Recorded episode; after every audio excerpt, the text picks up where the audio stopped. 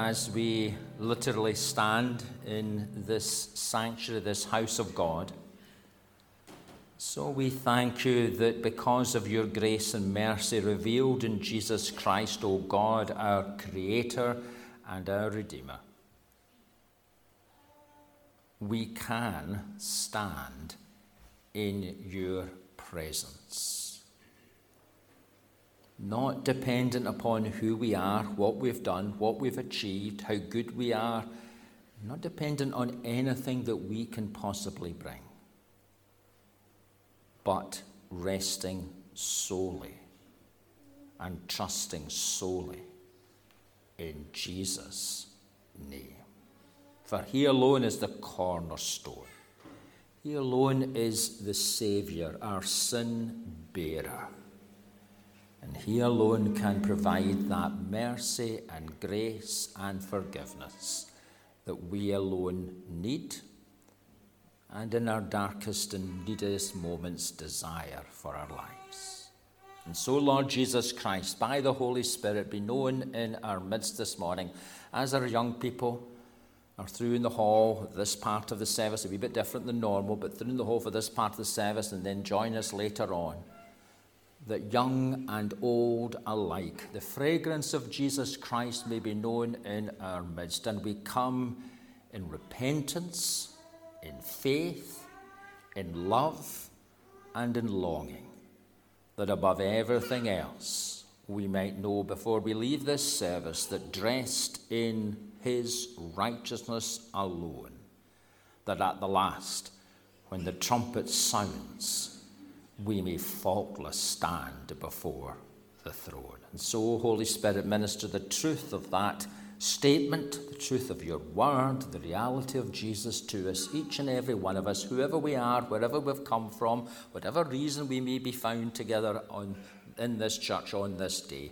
You know each one of us, you know our names, you know our story, you know our lives. Indeed, such knowledge is almost frightening in some ways, because you are a holy God. Come in mercy. Do not deal with us as our sins deserve, but may we discover perhaps for the first time that as far as the east is from the west, so far will you remove our unrighteousness as we trust in Jesus' name. And so still our hearts and fill our lives and this place with the reality of the Lord Jesus Christ, in whose name we pray. Amen. Please be seated. Sing to the Lord a new song, for he has done marvelous things. His right hand and his holy arm have worked salvation for him.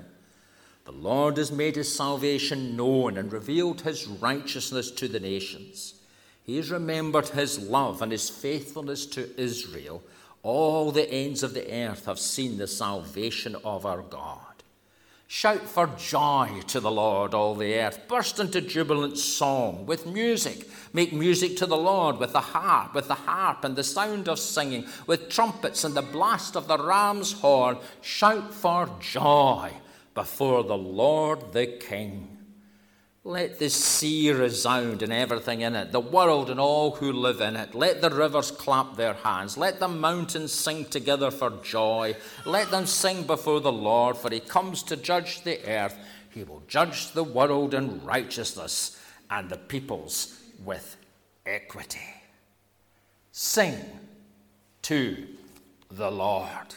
Now, this is a Presbyterian church, but that doesn't mean we need to be boring or, or somewhat kind of, you know. I know we have visitors here this morning, and perhaps they maybe aren't very sure whether really God actually exists or not, and whether there's much point being joyful, really, because there's all these bills to pay and everything else. But I also know there's a large, large number of us, of faithful folks, who do know that God is real, isn't there? And the reason why we have joy, and we're going to be thinking about that just in a few minutes, because that's the theme for the week in the prayer guide, even despite the bills to pay and all the other things that go on in our life, is because of what God has said and done in Jesus Christ. Yes, feel free to sit down if you're starting to get a bit wobbly.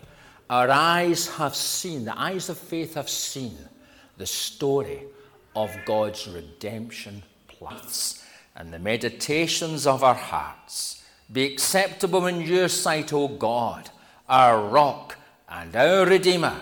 And the people of God said, Amen. And please be seated.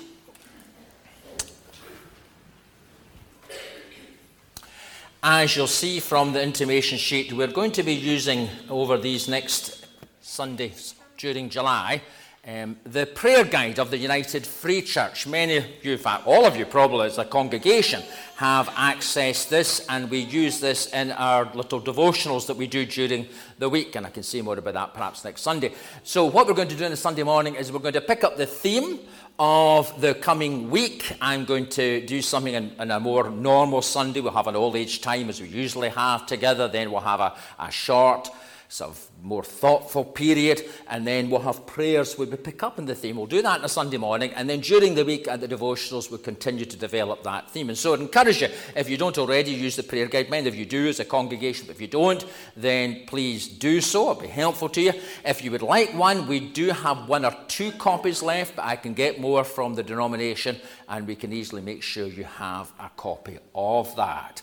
And as I say, this morning we're going to start doing that, just something a wee bit different. We had faithfully worked through the book of Hebrews, and we shall complete that, um, God willing, um, at the end of August and in September. But so for this period, we'll use the prayer guide. And the theme for this week is the joy of the Lord. Hopefully you've already picked up that's the theme.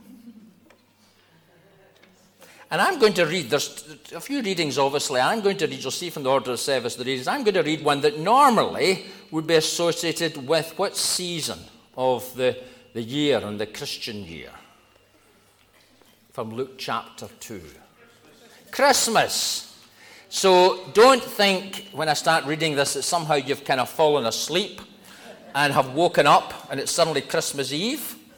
Um, that, although it could be in Australia, they have Christmas in the middle of the summer, so it could be just a menu of Australia, but usually at Christmas Eve, and indeed during that period, and we have the church suitably decorated, we have a nice Christmas tree, I'm always quite keen to have a good-sized Christmas tree, and we have candles, and it's all very nice, and that's good, and that's important, and it's dark outside, so it makes it all very thing. And actually, at Christmas Eve, we often have many visitors coming from the community into church to think about that, and this would be often one of the readings that would be taken for that season. So Luke chapter two, and I'm going to read a few verses from verse eight to verse fifteen. Luke chapter two, and reading from verse eight to verse fifteen. And there were shepherds living out in the fields nearby, keeping watch over their flocks at night. And the angel of the Lord appeared to them, and the glory of the Lord shone around them, and they were terrified, or as the older versions used to put it, sore afraid. But the angel said to them, "Do not be afraid. I bring you good news that will cause great joy for all the people. Today in the town of David, a Saviour has been born to you. He is the Messiah, the Lord, or Christ the Lord. This will be a sign to you. You will find a baby wrapped in cloths and lying in a manger." And suddenly a great company of the heavenly host appeared with the angel, praising God and saying, "Glory to God in the highest heaven, and on earth peace to those on whom his favour rests." When the angels had left them and gone into heaven, the shepherds said to one another, "Let's go to Bethlehem and see this thing that has happened, which the Lord has told us about." And this is the word of the Lord. Thanks be to God. It may be the word of the Lord, but it's actually, is it not nonsense? Listen again. "Do not be afraid. I bring you good news that will cause great joy for all the people." And that might be all right on Christmas Eve or thereabouts. Might be all right at a nativity play when we see our children come out, and, and maybe one of the weird ones, the babies or the wee toddlers are, are baby Jesus for the day, and we've got the angels and everything else. That might be all right for that kind of season where, you know, you want to kind of be nice and kind of upbeat. But joy for all the people?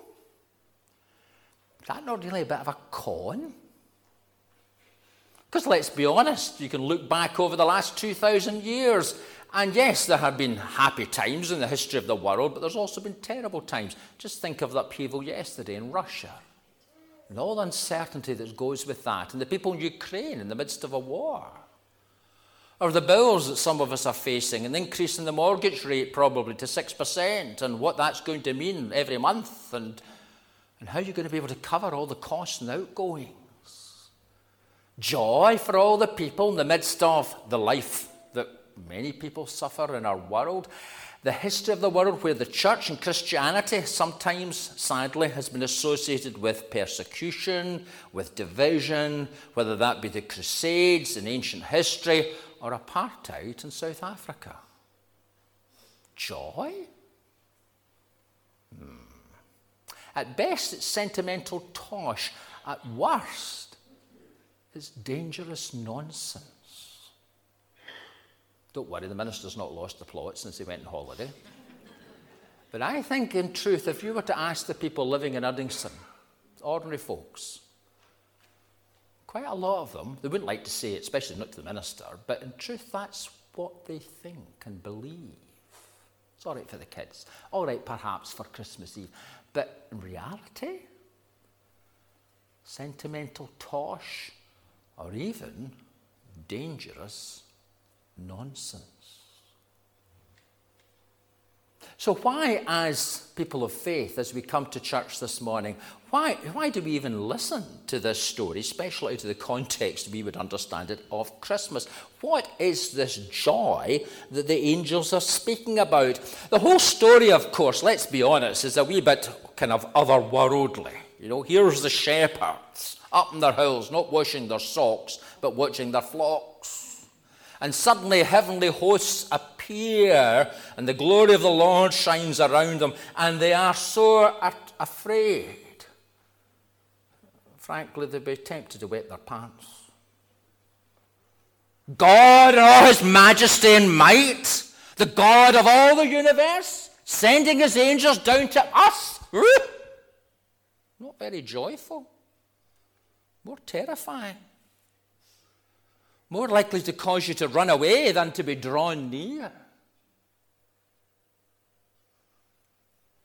And yet the message that the angel brought and the angels sang about that first Christmas, that message that speaks of a joy coming into our world that is fundamentally otherworldly, because it's not based, you see, on how good or how right or how nice or what was going on in the life of the shepherds or how good or how nice or what's going on in the lives of us gathered here this morning. It's not dependent on the history of the world or the circumstances of our times. It's dependent upon someone, something beyond all of that, bigger than all of that. It's dependent on God, the Creator, making himself known, keeping promises that he had given long ago through the prophets of the Old Testament, through the story from the Garden of Eden, and of how there would be one born of a woman who would come, who would crush that serpent, that sign, even today, of darkness and death and disease and trial and trouble. They would crush that serpent's head. Born of woman, but also born of God. Today, in the town of David, a Saviour has been born to you. He is the Christ, the Lord. And this will be a sign to you. You will find a baby wrapped in cloths and lying in a manger. Everybody, well, nearly everybody likes the baby. I can see you all Googling over it. There's something within us that's stirred. And yes, sometimes it can stir and can cause sadness because we've maybe not been blessed with a family of our own, and I understand that fully. But there's something within us that's stirred when we see a little one. And there's something this morning that should be stirred. as we think of that mighty God, the one who spoke and brought everything into being. I'm not just talking about this little planet circling our little sun. I'm talking about the vastness. Go out into the darkness, lie out as I did many. I wouldn't be able to do it now, just get stuck on the road. But lie down on the road, make sure there's no traffic coming, and just look up into the dark sky and see the vastness of all that is. This mighty God taking frail flesh and entering in so that we could hold him in our arms. The God who in Jesus Christ invites us to be held by his everlasting arms. That is the source of real joy, real optimism, real expectation, a real sense, as the dictionary defines it, of gladness, of rapture, of a reason to exalt. That joy is found in Jesus, born of Mary, born of God. And so we're going to sing a carol, but a contemporary carol. And Graham's grown up, and he's continuing to grow, being well nurtured. And there'd be something far wrong, of course, if that didn't happen. And and as parents, and Elizabeth and I are blessed to have a little granddaughter, it's a tremendous blessing, but perhaps it is as you are older, and those of us who are older will appreciate that. Maybe obviously when you're young and you've got children yourself, you're busy running about and getting all that done. But as you get older and look back, you, there are times you think, I remember my mum used to use a phrase, I'm glad I'm going out of the world, not coming into it. Do any of you else ever think that sometimes? Because yes. You just think of what kind of world will our children, our grandchildren grow up into? What kind of world? What will it be like? Jesus grew up, of course. It wasn't just a baby. And in growing up, of course, the world that he encountered was a world not of over always welcome or overwhelming welcome. Yes, there were the people who loved him and followed him and all the rest of it. But even they didn't get the right, the right angle on things many a times. But there was also growing opposition. And I think probably all of us, even if we're not fully aware of the whole story of Jesus, will know that his journey, his life ended on a cross, denied, betrayed, alone, suffering. Here are some words that Jesus shared with his disciples on those final hours or days before all of that took place. From John chapter fifteen and verse nine, Jesus saying to his disciples, but also to us, as the Father has loved me, so have I loved you. Now remain in my love. If you keep my commands, you will remain in my love, just as I have kept my Father's commands and remain in his love. I have told you this, so that my joy may be in you, and that your joy may be complete. My command is this, love each other as I have loved you. Greater love has no one than this, to lay down one's life for one's friends. You are my friends if you do what I command. I no longer call you servants, because a servant doesn't know his master's business. Instead, I have called you friends, for everything that I learned from my Father, I have made known to you. You did not choose me, but I chose you and appointed you so that you might go and bear fruit, fruit that will last, so that whatever you ask in my name, the Father will give you. This is my command.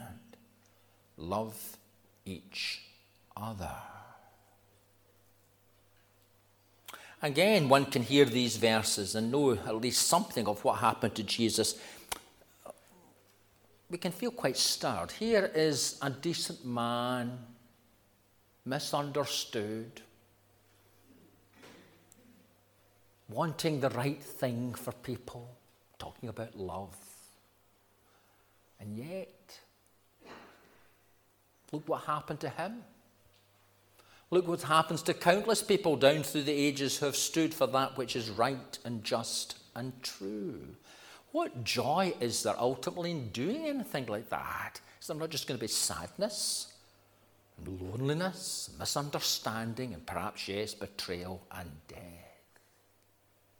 And yet Jesus is saying that, knowing fine well all that was going to happen. The Gospels are very clear that Jesus made it clear to the disciples that he knew where, where he was going. I don't mean in terms of just geography, in terms of Jerusalem, but he knew where he was going and what was going to happen. I must go to Jerusalem. And indeed, John's Gospel tells us that when he set his heart to do that, towards that final journey, Thomas, bless him, I always quite have a soft spot for Thomas, at least he's honest, he says, well, let's go with him so that we can at least die with him as well. You know, let's be honest, it wasn't, you know, that journey wasn't like going on your holidays. Let's pack up and let's go. It was more like returning home from your holidays knowing that there's going to be disaster. So let's just go anyway because, well, we are his mates.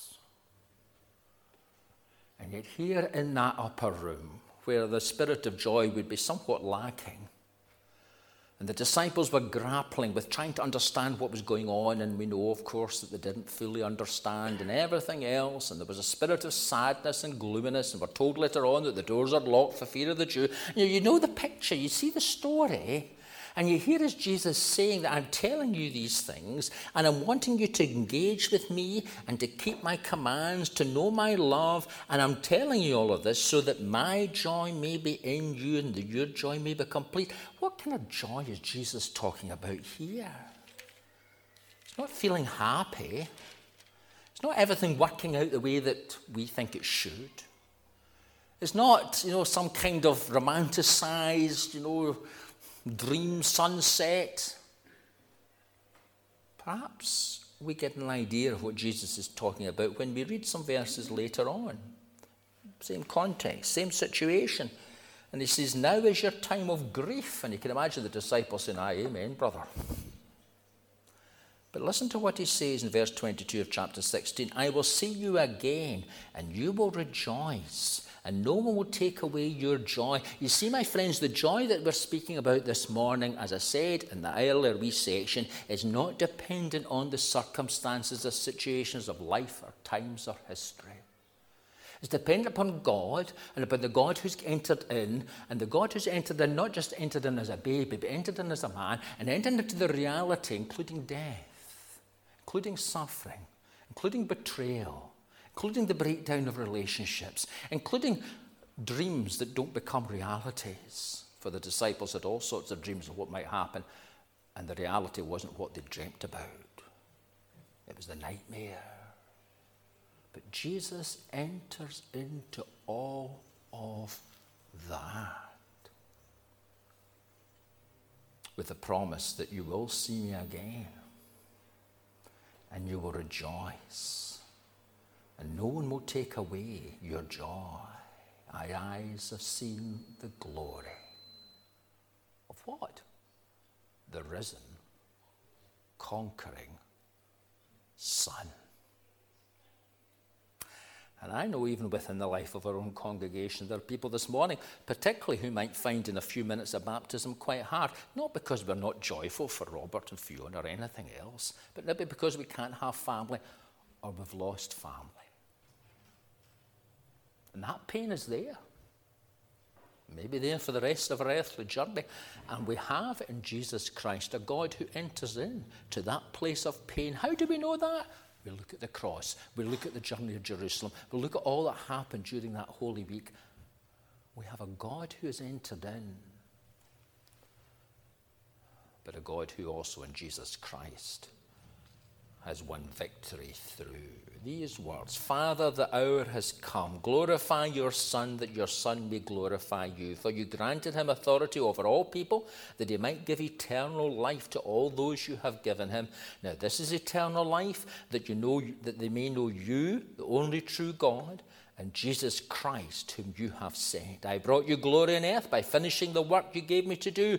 And now, Father, glorify me in your presence with the glory I had with you before the world began. It is otherworldly, the joy that the Bible speaks about, a joy that transcends our circumstances and transforms our lives, for it focuses our lives on God, and in his mercy and his grace and what he has said and what he has done and fulfilled in Jesus Christ. And it's a life not just for our season, for our three score year and ten, or four score if we're blessed. It's an eternal dimension that stands the test of the passing of the years and the troubles of our times. For its hope is in the God who in Christ is the same yesterday, today, and forevermore. Is that where nothing apart from the grace of Jesus?